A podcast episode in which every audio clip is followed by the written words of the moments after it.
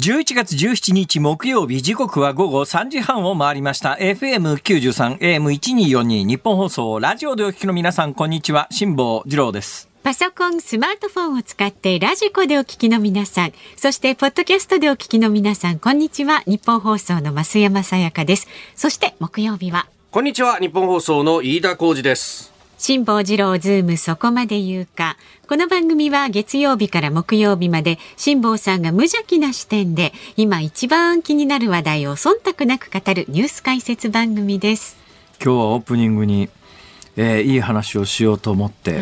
ネタを送っていたんですが、はい、えー、スタジオに入って飯田君の顔を見た瞬間に、はい、違う話をしようというふうに決意してしまいましてですね、えー、ちょっと飯田君どうなってんだよ。あのさ、はいあのもうちょっとどうしてもこう避けられないようというか自動販売機ではどうにもならないようがあってだね、はあはあ、JR の緑の窓口というやつに行ったんですよ。はいはい、でまあ今までも何回もそういうことがあって、うん、えー、例えばどういうケースかというと自動販売機だとあの新幹線で区間の変更で払い戻しが生じるようなケースって自動販売機でできないよね。ああね緑の窓口行ったりしなきゃいけないね。はい、私もそういうケースで、まあ、区間の大幅変更を伴う、まあ、払い戻しが生じるようなケース、もしかすると追加金が発生するかもしれないということで、有楽町の緑の窓口をずっと私は愛用しておったのでございます。はい、ね。今日行きました。うんシャッターが降りてて、ドアも閉鎖されてて、そこに張り紙が1枚貼ってあって、はい、そこに書いてあった文言は、うん、あの用がある人は、東京駅の緑の窓口窓口行ってくださいと。東京え？なるほど。よく見たら東京駅の緑の窓口に行く人は、はい、有楽町から、えー、切符代出しますと。でであの IC マネーじゃなくてなんていうんだ？あ、まあ、スイカとか。そうそう。ああいうので、まあ、行った場合には、はい、その部分を返金しますからって言って書いてあるわけですよ。ほいで途方に暮れてですよ。いつもならまあ5分見ときゃなんとかなるんですよところが東京駅までわざわざ往復してということになると、番組もありますし、まあ、ちょっとね時間の、幸い今日ちょっとあの直前に他の用があってその直前にあった他の用が早く終わったもんですから。東京駅に行けるなと判断したんです、うん、東京駅に行くためにですね、うんまず切符を買うかどうしようかそれともあのスイカの関西版の私鉄版のピタパっていうのがあるんですが、はい、そのピタパというやつを愛用してるんでそのピタパで、とりあえず行くのに際して有楽町の駅員さんにこういろいろ聞いたらですねもう一つ要領を得ないんですよ。とにかくそのピタパで行って、うん、えー、その友人改札を出てくださいと。で、友人改札で出るときに、えー、あの、緑の窓口に行く、そういう目的だと言ってくれれば、えー、その分は、うん、あの払い戻しチャージしますのでっていう話だったんで、ああ、そうですかって言って乗ったんですよ。はい、ほんであの、東京駅の中央改札で降りようとして、えー、いや、有楽町でこう言われたんですって言ったら、ああ、あのね、ここ中央改札出ても緑の窓口ありませんから、南口に回ってくださいって言われて、南口に回ったわけですよ。で、南口に回って、友人改札を探して、出ようとしたらですね、ああのですね、そのままあの向こうで出てください。いや、それだとお金払っちゃいますよね。ああの、あの、その、えっと、緑の窓口の用が済んだら、あの、そういう目的だということを緑の窓口でお話をしていただいたら、えー、証明書を出しますから、それを持ってもう一遍来てくださったらチャージしますから。ほいで緑の窓口行きましたかな。はい、それで事情を話してですね、有楽町の緑の窓口に行こうと思ったら、有楽町の緑の窓口が閉鎖されていたので、うん、仕方がないからこうやって来ましたと。うん、ね、中央口で、あの、南口行けと言われて、南口では、とにかくここへ来て、証明書を出してもらえって言われてきましたと、えまあ、はっきり言って切れてませんけれども、心の中ではかなり切れてましたよ。たまりましたねか。ね、これ、だって有楽町の緑の窓口があったら、はい、こういう面倒くさいことは一切せずに、通勤途上でちょっと寄って、数分間で、まあ、結構ね緑の窓口も人がいる時があって、まあ、23人は待つんですけども、23人待つのを我慢すればそれでなんとかなってたんですよ、飯田君そもそも論なんだけど、ええいつ行ってもお客さんがいないという状況ではなくて大体通常23人の人は待ってると。そのぐらい有楽町の緑の窓口には需要があったはずなのに、突然閉鎖ってどういうことこれ？いやこれ10月の31日で閉鎖となったようなんです。10月の31日って先月末？先月末。はい、そうなんですよ。ええー、なんでそういうさ、基本サービスをさ、次々なくしていっていいの、うん、でそれ全部自販機でできるようにシステムが組まれてるんだったら、はい、あの、乗車変更自販機で行って、だけど自販機で乗車変更ができなくて、どうしても緑の窓口に行かなきゃいけないわけだよ。いや、おっしゃる通りなんですが、お客様、あの、有楽町駅のあんたいつから JR の人だったの？有楽町の隣、新橋にも東京にも緑の窓口がございまして、3駅連続で作るというのが。いや、有楽町って有力駅だろ、日本放送だってあるし、帝国ホテルだってあるし。そうは言ってもですね、まあ大半のお客様が基本的には片道でお買い求めになるので、この自販機で十分に対応ができるんですが、お客様のようなイレギュラーの場合はですね。いや、イレギュラーだって俺いつも行ったら並んでるよ、人。人が並んでるということは、つまりそれだけ緑の窓口に有楽町は需要があったということだろう、さようでございますけれども。ただですね、いつから JR の職員だったんだよ。なければないでですね、皆様、あの、東京駅の緑の窓口ですとか、あるいはあの、乗り換え口にも緑の窓口ございますね。その辺でお使いいただけている方が多いのかなと。それ、東京駅までわざわざその乗車変更のために行かされてだよ。ほいで、まあ、乗車変更は、あ、乗車変更の緑の窓口のお姉さんは、はい、恐ろしいスピードで、キーボードに向かって、これ、もうすげえ、この、この技はすげえと思って、思わず見惚れるぐらいな腕前だったんですけど、その人がですね、まあ、あの、帰りの、どう、どうされますってか、いや、有楽町に帰らなきゃいけないんです。あ、じゃあ有楽町までのチケット出しますねって言って、なんかチケット出してくれて、そこになんか書き込みしてくれて、これを持って、友人窓口に行ったら、あの、往路、行きの分は払い戻されますからって言って、そこに行きましたかな。で、ピタパとそれを出して、事情を全部お話をして、そこでそう言われたから、じゃあお願いしますって言って、うん、そっからが大変。え、そっからが？もう全部 あのね、はい、そこの窓口の人が機械の上に私のピタパをペット乗っけて、はい、なんかピコピコしだしたのはいいんだけど、はい、それからですね、どうも慣れてないのか、あの iPad みたいなのを持ち出して、いろいろこう通信してるんですよ。あげくの果てにですよ、後ろへ引っ込んだっきり誰もいなくなったのね、そこの 友人改札が。そうすると、俺はそこでこう、呆然と待ってるわけだけど、次々後ろから人が来るわけだよ。その人たちも俺の後ろに大行列ができて、なんか、後ろからすごい視線を浴びて、お前のせいでこれ通過できないんだと。ね、電車乗り遅れたらどうしてくれるんだぐらいのプレッシャーを背中に全面に感じながら、俺はもうどんどん小さくなってたな。その機械の上にピタパ乗っかってて、ピコピコしてる状況で、あの、ピーッと音が鳴るまでカード取らないでくださいとか書いてあるから、怖くてカードも取れないし、お姉さん出てこないし、俺は一体どうしたらいいんだ？で、ひとしきりありました。はい、で、ひとしきり待ったらお姉さんがドアの向こうから出てきました。はい、で、お姉さんがおずおずと言うには、うんあのですね、往路の運賃が139円、確か139円と言ったと思います。記憶が曖昧なんですが、139円。で、139円、このカードに払い戻しをしようとしたんだけれども、できませんと。えー、仕方がないので140円現金で差し上げますって言われて。ああ微妙にシステムが違うのかな。140円。いや139円で100多分ねあのうちわで一番近い1円のあのね差額が出ない、はいはい、それで140円くれたんだと思いますけど、私はそれでなくてもポケットの中に今小銭がいっぱいで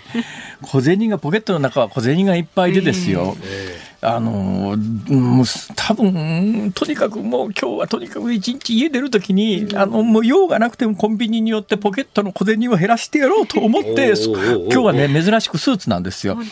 スーツのポケットに小銭を入れてるとスーツのポケットが破けることがあってそれが非常に不快なので小銭は減らしたいと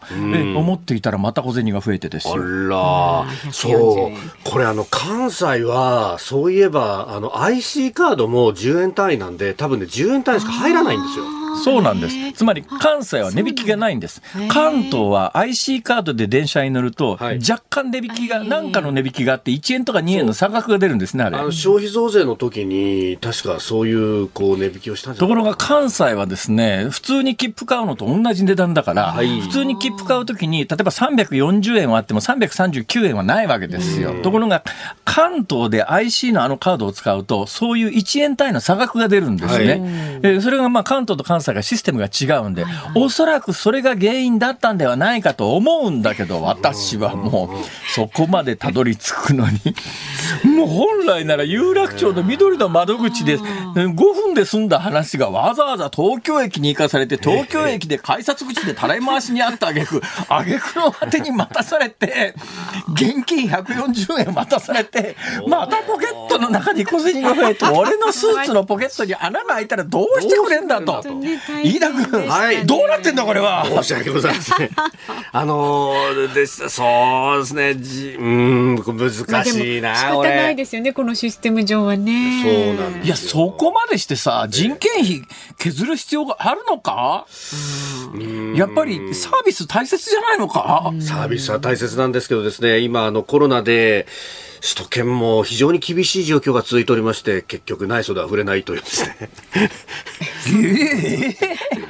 有楽町の緑の窓口に人員を配置するのがそんなに困難なことか？だって今回私が経由したことに関して、はい、JR のあの駅員さんが関わったね、時間を、ね、俺のせいじゃないけどさ、俺のせいじゃないとは言いながら、それぞれの人が費やした時間を足し上げたときに、俺絶対有楽町に一人配置してる方がよっぽど安上がりだと思うんだよね。まあね。でも機材とか、ね、とか、あとですね、あそこ、有楽町の緑の窓口もそうですけど、大体改札の脇のいいところにあるじゃないですか。はあ、あそこを。いや、今閉鎖されたまんまだよ。今そのうちコンビニになるってこと？いや、コンビニなのか、あるいはお店屋さんね、なんか食べ物屋さんが入るのか、わかんないですけど、何らか棚子入れた方が絶対儲かるんですよ。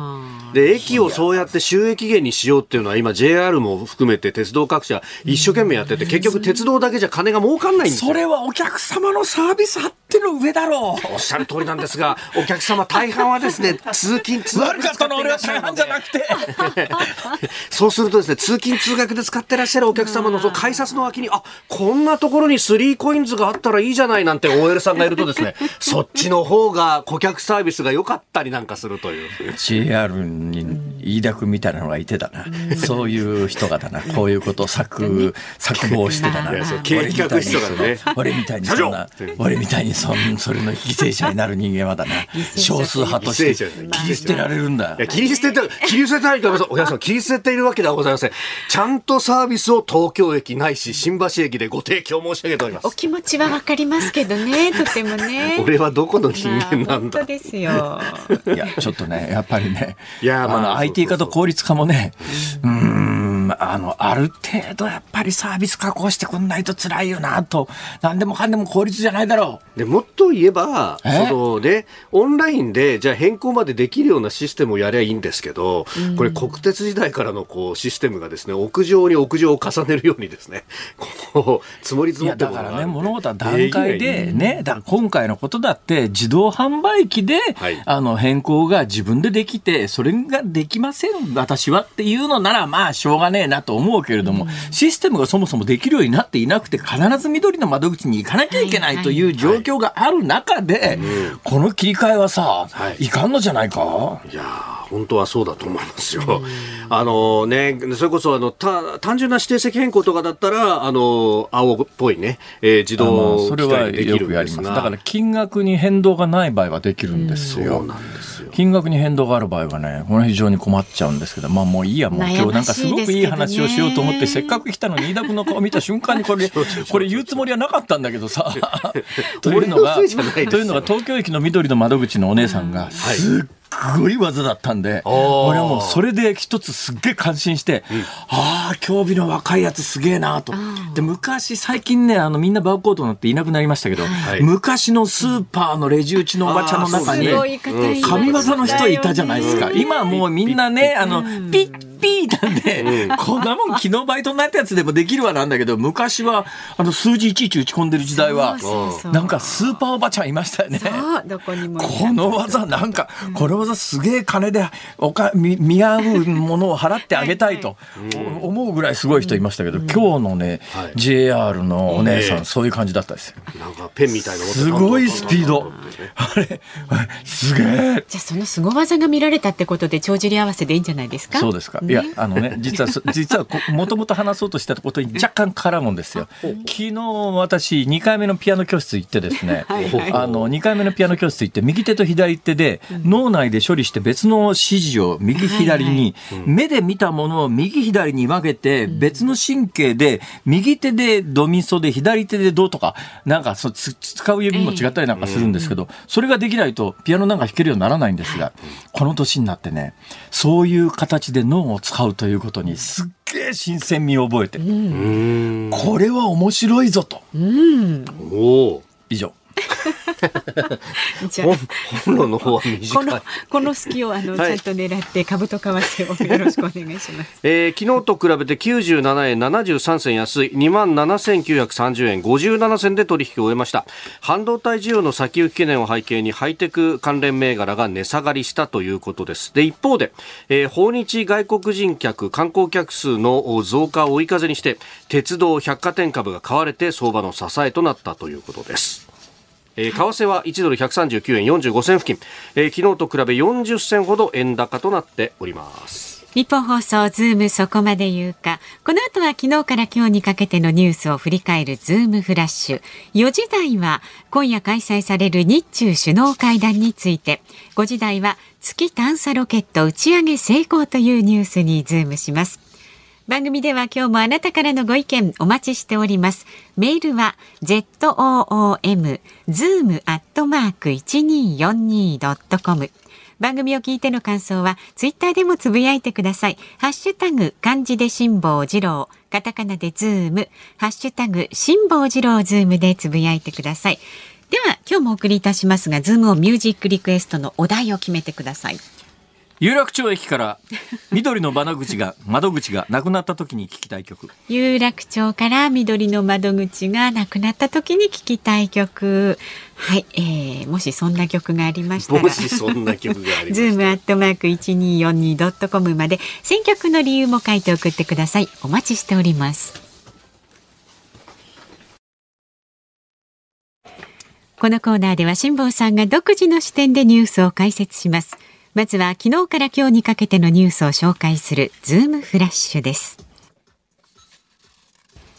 韓国軍の合同参謀本部は北朝鮮が今日午前10時48分ごろ日本海に向けて短距離弾道ミサイル1発を発射したと発表しました。北朝鮮によるミサイルの発射は8日ぶりです。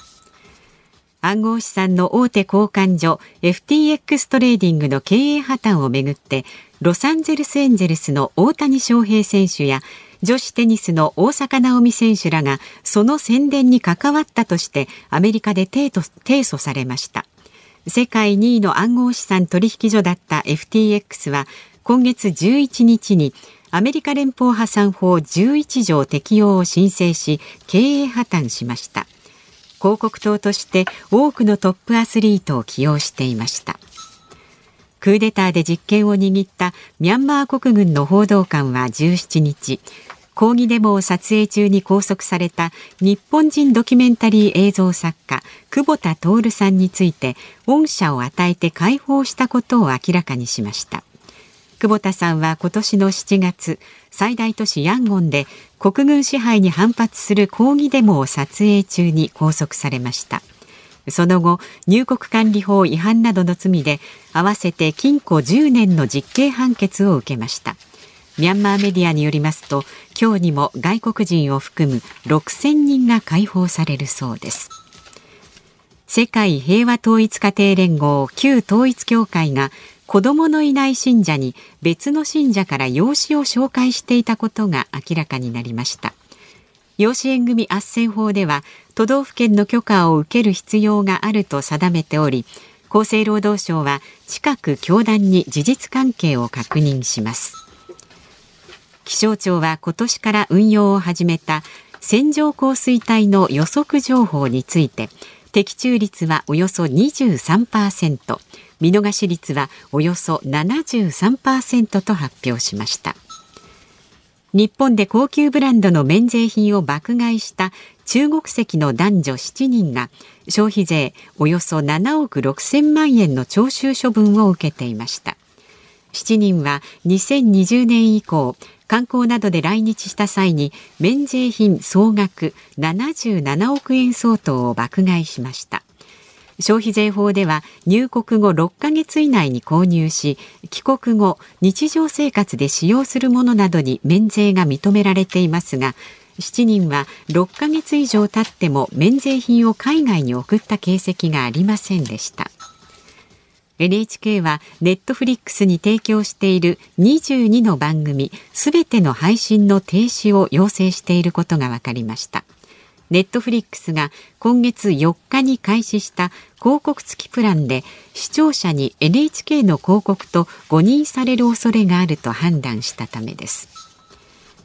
明治安田生命が11月22日のいい夫婦の日を前に行った調査によりますと今年結婚した人の出会いのきっかけはマッチングアプリが22.6%となり職場や学校を抜いて初めて首位となりました。今日午前東京葛飾区の京成線京成高砂駅近くで回送電車が脱線しスカイライナーなど京成線の一部がストップしています。そんなに簡単に電車って脱線するもんなの？うんなかなかそんなに簡単には脱線しないんですけど、まあ、ここ複雑にその分岐が続いているここってどこ？あこのですね。あの京成線の京成高砂駅の近くなんですがこれ京成高砂駅の脇に車庫があってですね、はあ、えー、そこに向かっていく列車がなんかあの端っこの方から逆の端っこにいくつもこう線路を渡って渡っていって車庫に向かおうとしている途中で、うんなんかあの、一番後ろの車両の一番後ろの台車だけが別の方向に行っちゃってですね、まあ、ある意味、そんなことあんの？いや、そうはないんですけど、まあ、これ、あの、泣き別れ脱線なんていうふうな言い方するへそう。で、引きずられちゃったんで、まあ、一部映像でまだちょっと未確認ではあるんですが、なんか、転鉄機のね、制御部品までこれ踏んじゃったんじゃないかみたいな。転鉄機って何？あ、転鉄機っていうのは分岐機です、分岐機。分岐機の。分岐機って何？あ、だから右と左にレールが分かれるところ。はあ、それの、あの、右に行け、左に行け、みたいなって、あの、先の方の爪をこういじくるとやれるんですけど、それを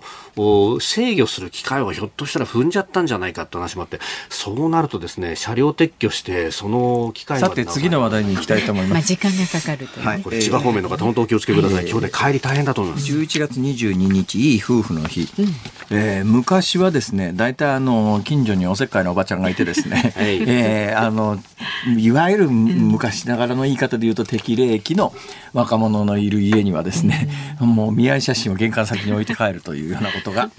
結構それでねあのまとまったカップルもいるんですけども、えー、まあ現代はですねマッチングアプリですよ。いや多いですよね。マッチングアプリ。いやもうあのねマッチングアプリって2009年の調査の時には0%だったんですが、最近あの職場で出会うとかですね。えー、どこで出会うとかっていうのを超えてマッチングアプリがトップになってますから,、マッチングアプリがなければ、日本の少子高齢化はもっと進んでたということで、ああそういう時代なんだなというそういうニュースです。ズームフラッシュでした。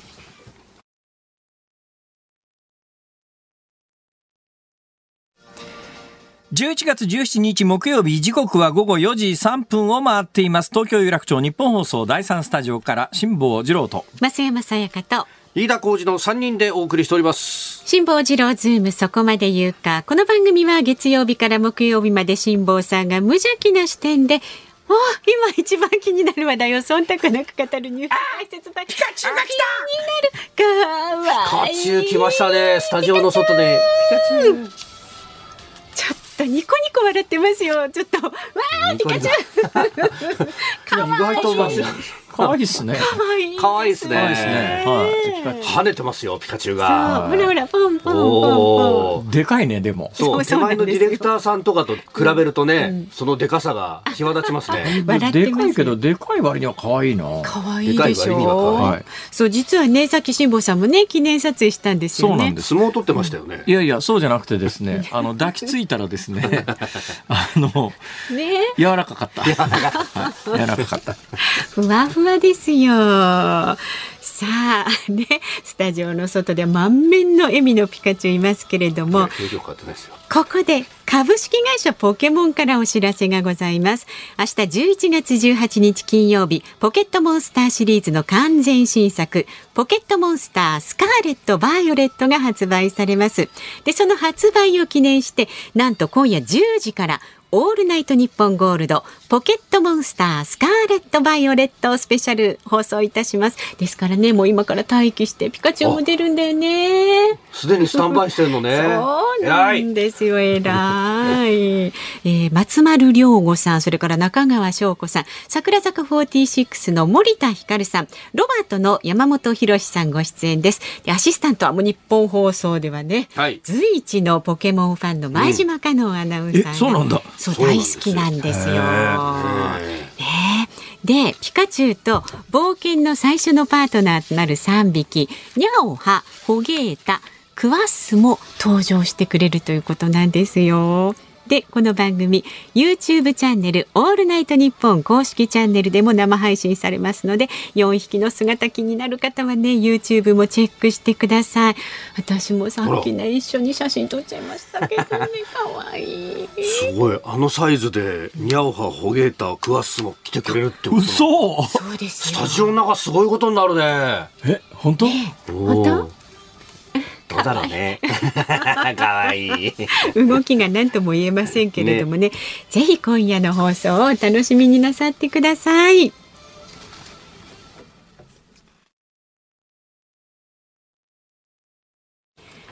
辛坊さんが独自の視点でニュースを解説するズームオン。この時間解説するニュースはこちらです。ロシア大統領府がミサイル着弾をめぐるアメリカの対応を称賛ロシア大統領府は16日、ポーランドでのミサイル着弾でアメリカのバイデン大統領がロシアからのものである可能性は低いとの見解を示したことについて、今回の件ではアメリカ側の抑制されたよりプロフェッショナルな対応に注目すべきだと述べました。また、ポーランドの出来事に関してロシアは無関係だとも強調しました。無関係なわけないだろう。いやそうなんですよ戦争始めたからこんなことになったんだから。おっしゃる通りです、うん、あの戦争始めてなきゃ今年の2月24日にウクライナに侵攻していなきゃ、はい、今回のポーランド人2人も犠牲になってますけど死ぬ必要もなかったし死ぬこともなかったし、うん、今回あのポーランドだからこうやって大ニュースになってますが、はい、同時に100発ぐらいあのウクライナにミサイル撃ち込んで、はい、そこでも人が死んでるわけで、そのウクライナは今戦争中だから戦争中だからっつったって別にウクライナが仕掛けた戦争でもなく、えー、ある日突然攻め込まれてだよ。それでどんどん人が死んでることに関して国際社会はやっぱりうんあの NATO 加盟国に打ち込まれたのと全く違う。NATO 加盟国で死んだのと全然違う扱い、そういう意味ではね今私が一番注目してるのは、はい、さっきのニュースのコーナーにもありました、えー、ウクライナのゼレンスキー大統領はえー、我々のミサイルでないことに疑いはないと、はい、だからもうこれはもう終始一貫あのこのニュースが最初に伝えられてからウクライナのゼレンスキー大統領としては今回ポーランドに着弾して2人を殺したのはロシアのミサイルだとこう主張してるわけですよ。どこのタイミングで、はい、えー、あの表現を変えてくるか、はいうん、つまり、あのー、まあ、今一応これアメリカが主導して国際社会的にもですね、えー、問題を大きくしないための一番いい方法は、えー、間違ってでもウクライナあのロシアのミサイルではないと、はい。まあ、わざと撃ち込んだとすると論外ですけどもでもその可能性がね実はゼロではないらしいですよ。というのがあのえー、空対地ミサイルを結構ね、近くのリビウその他の、リビウっていう、はい、あのウクライナの都市がありますね、えー、この辺りのインフラの施設、特に電力関係の施設にミサイルを撃ち込んだ一環の中で、うん、まあ、いや、ある意味、挑発で一発ぐらい、牽制も含めて、意図的に撃ち込んだ可能性もゼロではないのは、間違っても多分ね、間違って飛んでくることはないぐらいの、あの、一応精度はあのロシアの空対地ミサイルはあるんで、間違って飛び込んじゃったという可能性よりは、本当にロシアのミサイルだとしたら、わざと撃ち込んだ可能性の方が高いっっていう見方もされてるわけですよ。そのあたりはもう真相やぶの中です。で、一応今公式見解、全世界的な公式見解となりつつあるのは、まあ、あの、ウクライナ攻撃の一環でロシアがミサイルを多数発射して、その多数発射されたミサイルに対して、ウクライナが防空システムで迎撃しようとしたら、えー、ミサイルを迎撃できずに、はい、えー、あの、ポーランド領内に飛んでいって、そこで着弾したということにするのが、あの、今のバイデン大統領の政権にとっては、一番、あの、まあ、穏便に済ますことができるという決着で、これが故意だったら論外ですけれども、仮に過失にしても、ロシアが撃ったミサイルがポーランドに着弾して、ポーランド人が2人死にましたということになったら、やっぱ NATO は集団安全保障上ですね、少なくともあのポーランドに対する攻撃は、それこそ他の NATO 加盟国、ドイツやフランスに対する攻撃と同じですから、いや、ベルリンに着弾したようなのと同じことになっちゃうわけで、はい、そうすると過失にせよそんなことが起きたら、NATO として何もしないわけにいかないわけですが、何かしたら、まあ、互いにエスカレートして、それこそ、第三次世界大戦みたいなおどろおどろしいことは言わないけれども何が起きるか不測の事態になる可能性もないとは言え言えないわけでだどうしたってこれ一番小さくこの事態を収束させる方法としては恋は論外過失でもダメ、そうするとあの着弾したのはウクライナの迎撃ミサイルがあの間違って着弾しちゃったんで人殺したのはウクライナの迎撃ミサイルであってそのウクライナが迎撃ミサイルを発射したことに関して言うとロシアが戦争を引き起こしたんでロシアが悪いよねっていうこの図式にすると NATO は反撃しなくて済むわけだし問題を収束させることができるので。だけどそれが一応今国際的なシナリオになっててこれがまあ基本ルフされるようにメディアのコントロールもしっかり行われてますから全世界の人の大半はそう思ってます。私もそれでいいと思いますこれは。もうそれでいいと思うんだけど、はい、本当にそうかどうかはわからない。これもう藪の中としか言いようがないんですよ。だからこそゼレンスキー大統領は証拠を示すよう求めたっていうのねここもここで強調して今回それを感じるのはね、はい、ものすごい早い段階であのバイデン大統領が火消しに走ってるわけですよ、もうかなり早い段階でポーランドはいやロシアのミサイルだって言ってる段階でいやこれはあのロシアのミサイルの可能性は相当低いと。軌道計算からして。うん、ということはつまりあの短距離ミサイルも含めて空対地ミサイルみたいなちっちゃいミサイルも含めてアメリカは全部のあのポーラン、うん、ポーランドじゃないウクライナに撃ち込まれているミサイルに関して言うと軌道計算をして、はい。えー、いるということをいや認めちゃったわけでこういう時に自分の情報力がどのくらいなのかっていうどのくらいの力があるかということは基本表に出しちゃいけない話なんだけどけどバイデンさんはものすごい早い段階で自分の情報力がばれるのはもうまあ、やむを得ないけれども、えー、それ以上にやっぱり今回のことを早期に火消しする方が大切だと考えたんだろうと思います。だからかなり早い段階で世界がポロシアが打ち込んだって騒ぎ、騒ぎ始めた瞬間に間髪入れずに、いや、ロシアのミサイルじゃないんじゃないかなみたいなことを、はっきり明言をするわけで、相当今回バイデン、アメリカ政権としては、この問題を大きくしたくないっていう、ものすごい大きな意思を感じるんですが、そうすると着地点最終的に、まあ、どっかでアメリカから後ろからですね、あの、ウクライナのゼレンスキー大統領に声をかけて、これ以上揉めるなと。まあ、これ以上、ここから継続して、ロシアが、まあ、あの、NATO 圏内圏内にミサイルを発射するようなことになれば、また話は別だけども、もうちょっと今回の話はこれ以上大きくするなと。今まで通り助けてやるから、どっかのタイミングで、な、あの、今回、あの、ロシアのミサイルを迎撃しようと思ったミサイルがそれってポーランドに着弾しましたって、どっかでちらっと認めるぐらいしてもいいんじゃないのみたいな圧力を、それは徹底的にかけるよね。その見返りとして、このぐらい助けてやるからっていう。だからどのタイミングでゼレンスキー大統領が、あの、前言を翻すというかですね、説得に応じるとか、えー、まあいろんな言い方がありますが、うん、まあ言い含められるというのがもしかすると一番ソフトな言い方かもしれませんが、どのタイミングでアメリカがどんな手を使ってゼレンスキーを口説くかというのがね、短期間においては最大の見ものですね、これは。これそうなるとゼレンスキーさんは、もう矛を収める直前まで家賃を上げに上げてずっと言い続けることが利益になりますね。そうなんですよ。だけど最後まで多分突っ張らないと思う。どっかのタイミングで矛を収めにかかると思う。まあ、一方であれですよね、あの防空システムだとか、あ高精密なミサイル兵器であるとだから今ね、今回迎撃したのは、あのロシア製の安物の迎撃ミサイルだからよ、ね、はい、それって飛んでいっちゃうんだよと、もうちょっとあの正確に迎撃できるやつだったら、こういう誤射もなくなるし、だから、あの今、ドイツ製すごくいいんだよねみたいな、はい、ドイツ製ってほとんど100%機能してるから、あれもっと欲しいなみたいな、こんなラフな言い方じゃありませんか。えー、ニュアンスです、あくまでも。えー、ニュアンスですが、そういうところの多分ね、条件闘争に入るんだろうと思いますがでも国家って非常だなと思いますよそのそのこの国際社会がね、いろんなこの水面下であの綱引きやってる状況の中で、そこで普通に働いてた人が上空からミサイル降ってきて殺されちゃうわけだから。人は亡くなってるんですもんね。もう本当にね。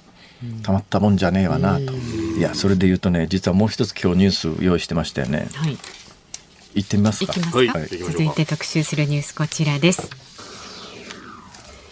日中首脳会談を前に中国外務省が相違点を適切に処理すべきと述べる。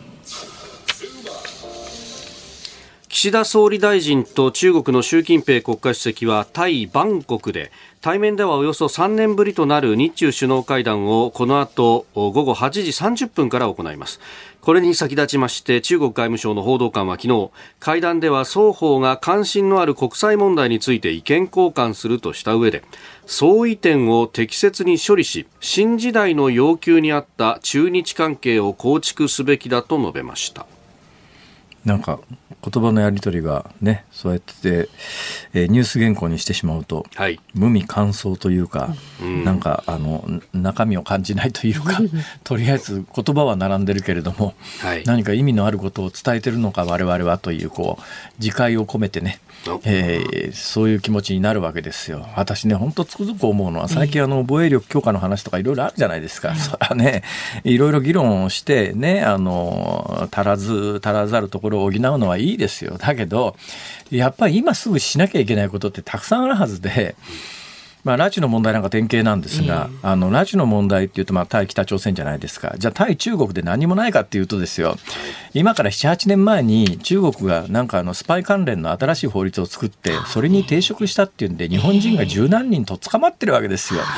でこの間ね、8年の刑期を終えて、日本に帰ってきた方いらっしゃいますけども、いまだにその人の発言なんかを聞いていても、自分がなんで捕まったかのもよく分かんないと、なんかある日突然捕まって、密室で裁判が行われて、て、はい、えー、8年間刑務所の中に入れられて、まあ、いわゆる刑期満了で出てくるわけですが、じゃあどのぐらい今日本人と捕まってるのかと言ってですね、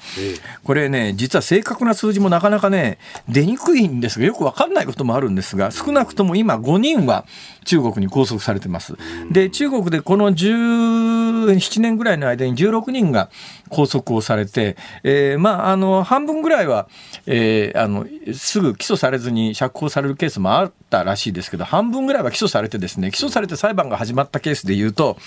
最高懲役15年の実刑判決確定したような人もいるわけですよ。で、あの、服役中に亡くなる方もいらっしゃるというような状況の中で、はい、で、公開裁判でね、これこれこの人はこういう罪状があって、こういう犯罪を犯しましたから、懲役何年ですと。うんまあ、典型的な例で言うと、日本人でも海外に行って、そこで殺人事件かなんかやりましたと、公開法廷で証拠が出てきて、確かにこいつは殺人をやりましたんで、懲役20年ですよって言ったら、それはしょうがないじゃないですか、それは。だけど、この中国は、公開法廷じゃありませんから、はい、公開法廷でなくて、公開法廷じゃないし、まともな弁護士もつかないような状況の中で、密室の中で裁判だって言って、で、逮捕された本人が自分が何で捕まったのかよくわからないと。それで懲役15年って言って、こういうケースは、まあ、拉致とほとんど変わらないんで、助けてやれよと。もし自分がその立場になったらとこう思うんだけど、なんかじゃあ積極的に日本政府が動いて助け出すとかね、まあ、北朝鮮の拉致なんか典型なんだけど、あれもしね、アメリカ人を拉致してたら、アメリカ多分ね、どうやったら実際にまああの安全に救出できるという見通しが立たなければやらないと思いますけど、でもやっぱりプランニングとして特殊部隊を送り込んでどこにその拉致の被害者がいるんだということを突き止めた上でどうやったら救出できるかというプランニングをして最終的にまあヘリコ飛ばして救助に行くかどうかは別にして少なくとも助け出そうという努力はするよね。日本はそういうの全くやらないじゃない。いやそうなんですよ。でそれこそ記憶に新しいところだと2019年今から3年前にあの北大北海道大学の岩谷信教授が拘束された時なんていうのはあれ政府がっていうよりも結構こう同僚の学校のね、えー、大学の教授だったりとかっていうのがいろんなところに働きかけて、うん、で世の世の中的にとんでもないことが起こってるぞっていうのがあってようやく拘束が解かれたっていうのがあったわけで、あれもだって社会科学院から招聘受けて言ってるわけですからねいや、だからかつてこのスパイズでと捕まった、初期の頃にと捕まったので一番ひどい例はね、現地の地方自治体から、中国の地方自治体から、いやー、日本風の温泉が欲しいよなと。はい、で、あの、日本で温泉の技術者がね、たくさんいるんで、えー、日本の温泉の技術者に来てほしいなって言って、うん、中国の地方の自治体から招聘されて、うん、日本で温泉技術を持った温泉の技術者が中国行って、はいはい、で、あの、地面の中に何があるかっていうのは、例えばあの小さな火薬みたいなやつをドーンと爆破させて、うん。えー、まあ、地震波みたいなものが返ってくるのを見て、地面の中の状況をこう探査することによって、ここだと温泉が出る見込みが高いな、みたいなことをやるわけですよ、専門家は。そうやって、中国の地方自治体から呼ばれて温泉探査していたって人間が、はい、地盤を調査したからスパイだって言ってとっ捕まって、シャレじゃない、シャレになんないよね、これ。本当ですよね。ほいで、なんでとっ捕まったの？って、いや、お前あれだろ、お前なんかあの、中国の地面の下をスパイしてただろって、いや、俺自治体に呼ばれて温泉探査してただけなんだけど、スパイだ 下手したら死刑になりますからね、中国でスパイは。スパイはね。だけどそれもあの公開法廷でちゃんとした証拠に基づいて弁護士さんがいて検事さんがいて、ね、あの弁護士さんが助けてくれるというような環境じゃないですから。密室ですから、もうあの懲役15年って言われたら、はあ、懲役15年。助けてやれよ日本政府は。でそういうね一人一人の個々を助けるようなことをせずに、概念として、いや、国防が、いや、国防大切だけどさ、だけど現実に今とっ捕まって、もしかしたらそのまま刑務所の中で殺されちゃうかもしれない日本人がいるのに、それ一人一人助ける努力をせずに、何が国防だよ、これ。おっしゃる通り。と僕は思うです。うん。国家の体をなしてないではないかということになってしまいますよね。まあ、ね、これ以上ね、特殊部隊創設しろとかまでは言わないよ。言わないけれどもや、ちょっとあまりに、それで言ったらね、国防の問題で言うと、さらに言うとだよね。あの今も対対対敵敵地攻撃みたいなやつが結構、あの議論になってそれじゃあどうやって、あの予算手当しようかって話になってるじゃないですか、だけどねこの数十年間の私ねまあ、あの日本の状況と、それから私、今年になってから、はい、あまりほとんど誰にも注目されてませんけど、いいんです、まあ、密かにやってますから、うん、あの YouTube の辛抱の旅というところで、日本の友人離島を巡るという、この特集をやってるわけですよ。日本に友人離島がいくつあるかというと、400強なんですね。で、無人島が6000から8000、これがなかなかね、数確定できないんです。これ自分で回り始めて分かりました。つまり、これは瀬戸内海回ってて、島なのか岩なのかっていうのがね、これもちょっと、えー、線引き難しいな、これっていうぐらいのサイズの島がわんさかありますから、日本の無人島がいくつあるかってわからないんだけど、確実に一つ言えるのは、有人島すら確定できないんです。なんでかっていうと、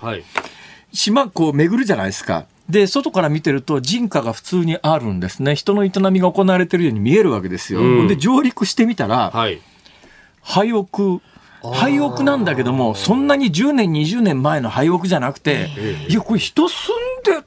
てもおかしくないよねっていうレベルの廃屋がたくさんあって、調べてみたら、いや、去年無人島になりましたと。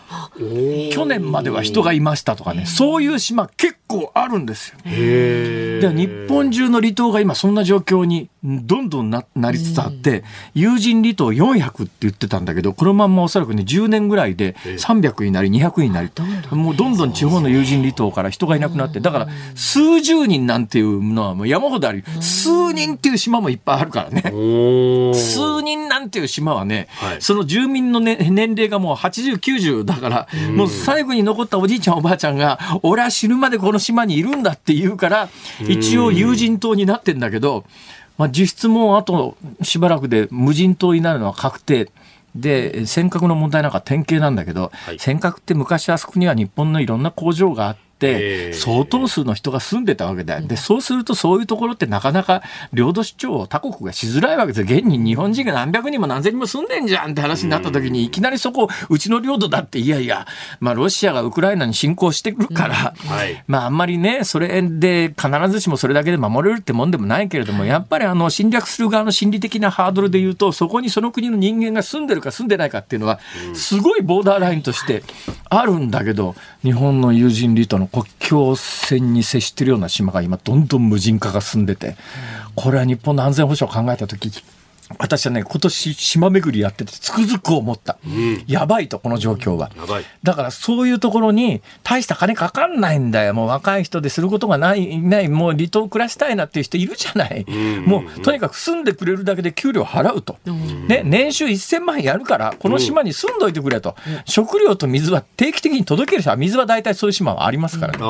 で、食料も定期的に届けるからって言って住んでもらうだけで、人がいるだけで全然違いますからね。無人島にならずに済むと。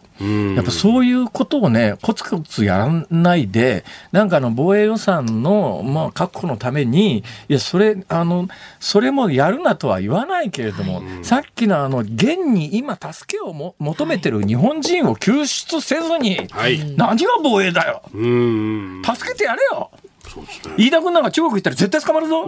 辛坊さんもですよ。僕は行かないから大丈夫。お気をつけてねお二人とも。以上ズームオンでした。ニッポン放送辛坊治郎ズームそこまで言うかをポッドキャスト YouTube でお聞きのあなた。いつもどうもありがとうございます。ニッポン放送の増山さやかですお聞きの内容は配信用に編集したものです。辛坊治郎ズームそこまで言うかはラジオ局ニッポン放送で月曜日から木曜日午後3時半から毎日生放送でお送りしています。番組はラジオの FM93 AM1242 に加えてラジコでもお聞きいただけます。ラジオラジコではポッドキャスト YouTube 版にはないコンテンツが盛りだくさん。アトムさん吉田由紀ちゃんの中継企画さらに辛坊さんが「夕刊フジ」の気になる記事を解説するコーナーそして辛坊さんが聞きたい曲をお送りする「ズームオンミュージックリクエスト」などラジオラジコでしか聞けないあんなことやこんなことがいっぱいです。ポッドキャスト YouTube を聞いた後はぜひラジオラジコで辛坊治郎ズームそこまで言うかをお楽しみください。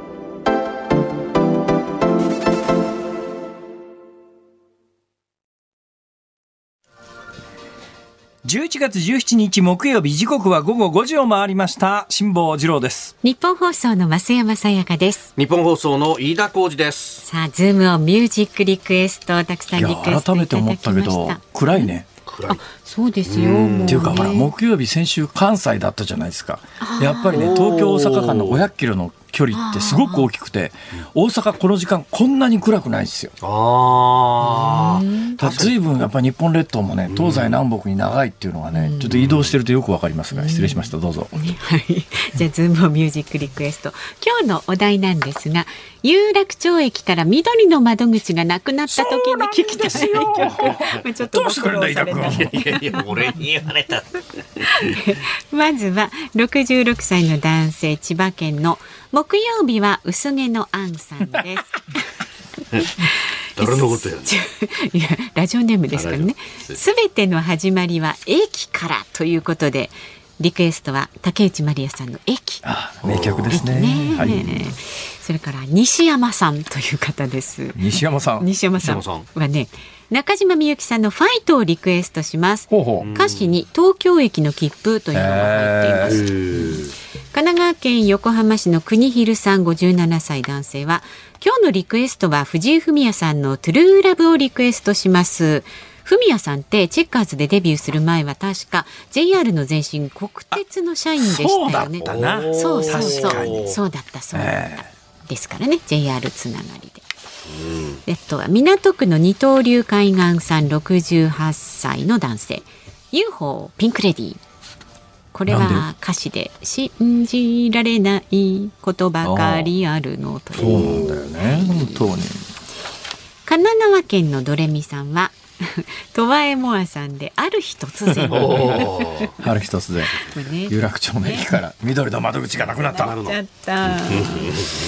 杉並区のケルゾーさん55歳男性はあるはずの緑の窓口がなくなって乗車券を片手に泣きたい気分だったのではないでしょうか。ビートルズの涙の乗車券ティケットライド、昨日も来てたな。来てましたね。トゥライドは。のテーマでも、はい、本当だ。そしてこれがね一番多かったようですよ。バナナジュースさん50歳世田谷区の方は。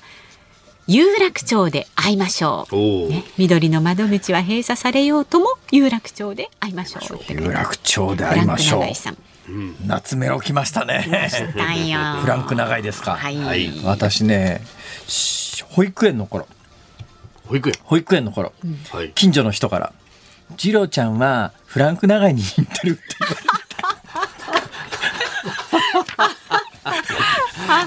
どんな子供や？リアクションに困りますね。先進んでください。学園のフランク長に似た子供。佐々木に住んで、次郎ちゃんが選んでください。そうでした。そうでした。フランクさんお願いします。わ、かりました。本日のズームオンミュージックリクエスト。フランク永井有楽町で逢いましょう。来ました。えっとじゃエンディングでお送りいたします。さあ番組ではラジオの前のあなたからのご意見を24時間お待ちしております。11月21日来週月曜日の辛坊治郎ズームそこまで言うか。4時台のゲストは神田外語大学の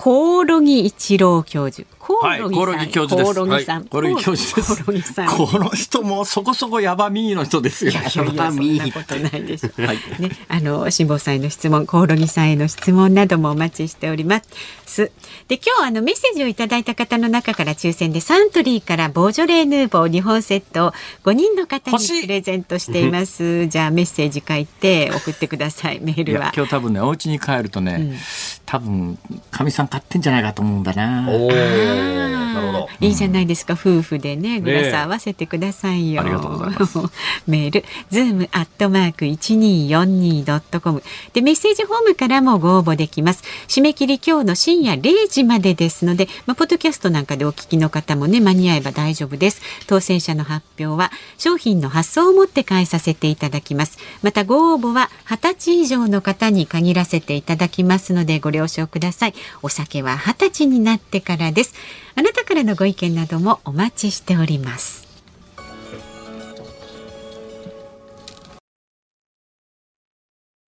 辛坊さんが独自の視点でニュースを解説するズームオン。今日最後に特集するニュースはこちらです。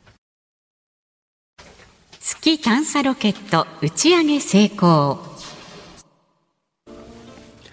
NASA アメリカ航空宇宙局は日本時間昨日午後ケネディ宇宙センターから月探査ロケットを打ち上げました。およそ半世紀ぶりに人類の月面着陸を目指すアルテミス計画の第一弾となります。目の前に、はい、全く天文に興味のない人を置いてはい、この話題を喋るのは辛いな。一人ならず二人置いております。そうですね。今日はね。うわ。うわ。アウェーだな。アウェーです。大体あれですか？あのあの私は。えー、リアルタイムで目撃をしているのでございますが年齢から言うと増山さやかさんはリアルタイムで目撃をしていたとしても記憶は絶対ないですね。です1969年ですから。あのアームストロング船長を率いるアポロがですね、アポロ11号が月面に探査した時の生中継を私はリアルタイムで見ておりますからね。で私は基本的にあの陰謀論その他組みしないというか大体まああの何が陰謀論で何が陰謀論でないかみたいなことはもうこの商売40年もやってると嗅覚が働くのですよ。それであのアポロ月着陸に関して言うとあれは嘘だと。ね、あれはあのアメリカのなんか砂漠みたいなところにセットを組んで、えー、当時まあ白黒でしたから、はい、えー、あれはもうあの実際月行ってないんだと。でなんで背景に何があったかというととにかくあのアメリカと当時ソ連との、えー、宇宙開発競争の中でアメリカは遅れを取ってた、まあ、確かにそうですね、うん、えー、地球で一番最初の有人宇宙飛行士はガガーリンね、はいえー、それから人類で初めて女性であの宇宙空間に行ったのがテレシコワみたいな、もうとにかく、うん、宇宙開発でアメリカは常にソ連の後陣を排している中で、うん、ケネディが大統領になった時に、はい、60年代末までに、えー、人類を月に送り込むってぶち上げたわけで、うん、当時はあんなことできるわけねえじゃんって話だったんだけど本当に1969年に。はいやっちまったわけですよ。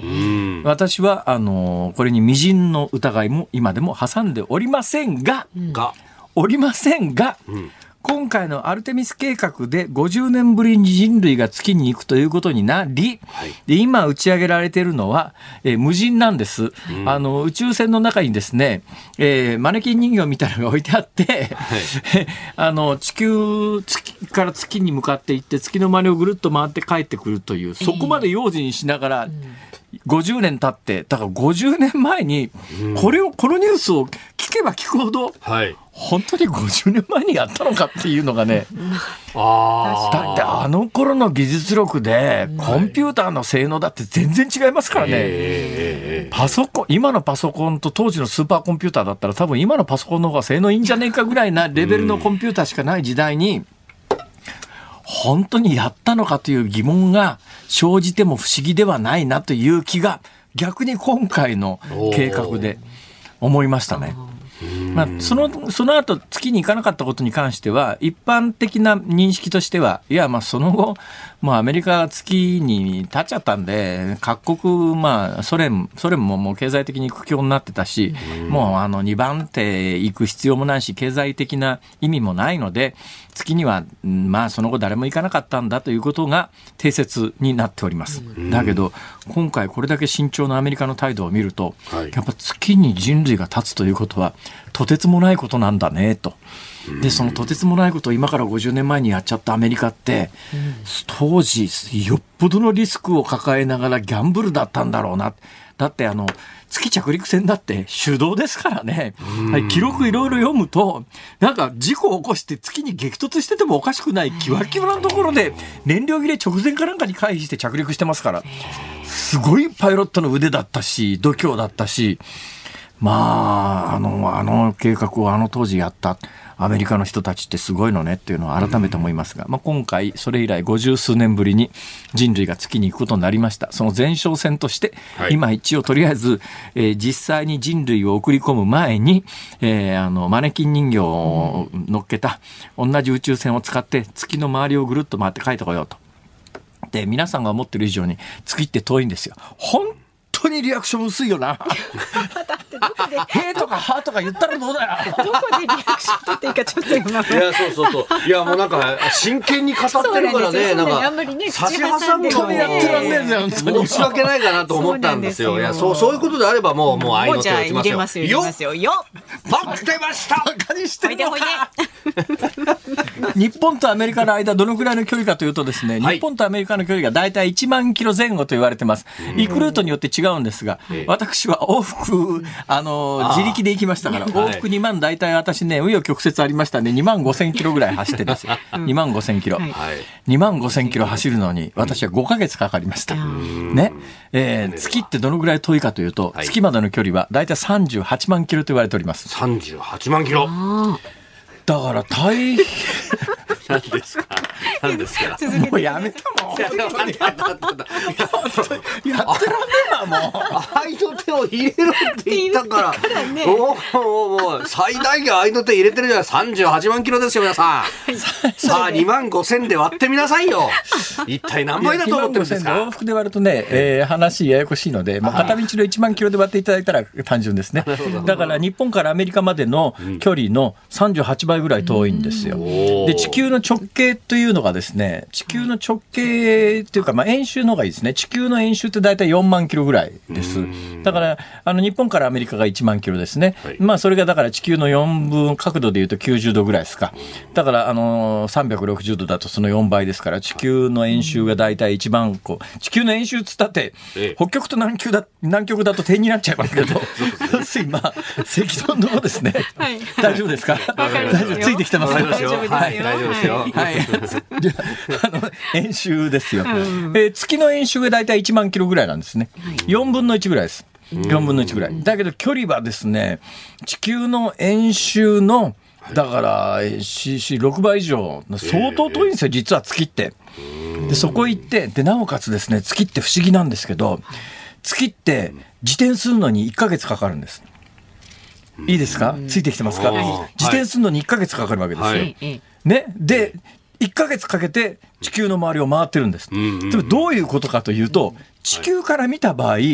同じ面しか常に見えていないんです。だから地球の周りを1か月かけてぐるっと回るときに、月は自転を1回しますから、常に地球側には同じ面を向けたまんま、あの月に分かってますか？大丈夫ですか？なんとなく。だから裏側はどうやったって地球から見えないんですよ、だから実際ロケット飛ばして後ろに行かない限り分かんないんですよ、だから地球からいくら見てても全世界から見えてるのは365日同じ満月でも同じところしか見えてないんです。裏側って絶対見えないんですよ。半分しか見えてない。半分しか見えてないんです。で裏側に何があるかは実は行ってみないと分かんないんです。実はね。そこを中国とか狙ってるって話がありますよね。月の裏側にね、ゴジラとかガメラとかいるんですよ。でね、マジっすか？えー、ヒットラーがですね、えー、地球を追われてね、月の裏側に基地を作ってね、あそこに第三帝国を築いたというね、あのー、なんか見ましたね。C 級映画があります。C、B ですらない C 級映画。本当にびっくりだ。どんな映画作るんだよ、これみたいな。びっくりしますけどね。えー、あ、そうなんです。月、まあ、まあ、真面目な話をするとですね、はい、そのあたり今、あのーでで宇宙空間の一点に、うん、あの衛星を固定して、はい、そこをそこをあのまあ、重力バランスが取れる場所があるんです非常にピンポイントでそこに衛星打ち上げるのはものすごく難しいんですが、中国はそこに衛星打ち上げて、月の裏側も監視しているという。いやガンダムのコロニーみたいなの作るのかみたいな、だからね今回あの ZOZO タウンのおっちゃんがですね、えー、月面着陸はいかない予定らしいですけども、月の周回軌道は乗って月の裏側を見た初めての日本人になるんじゃないのかと。いうことで私も何とか言って、はい、もういいやもう。も。ういいはいどうぞ。ズーム本でした。投げ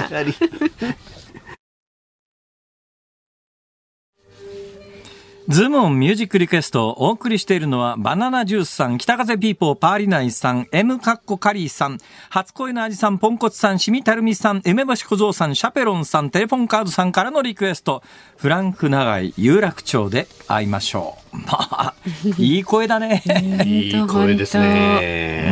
本当に。えー、っとですね、1957年の曲だということで、私が生まれたのが1956年なので、私が生まれた翌年の曲なので、はい、まあ私は、あの、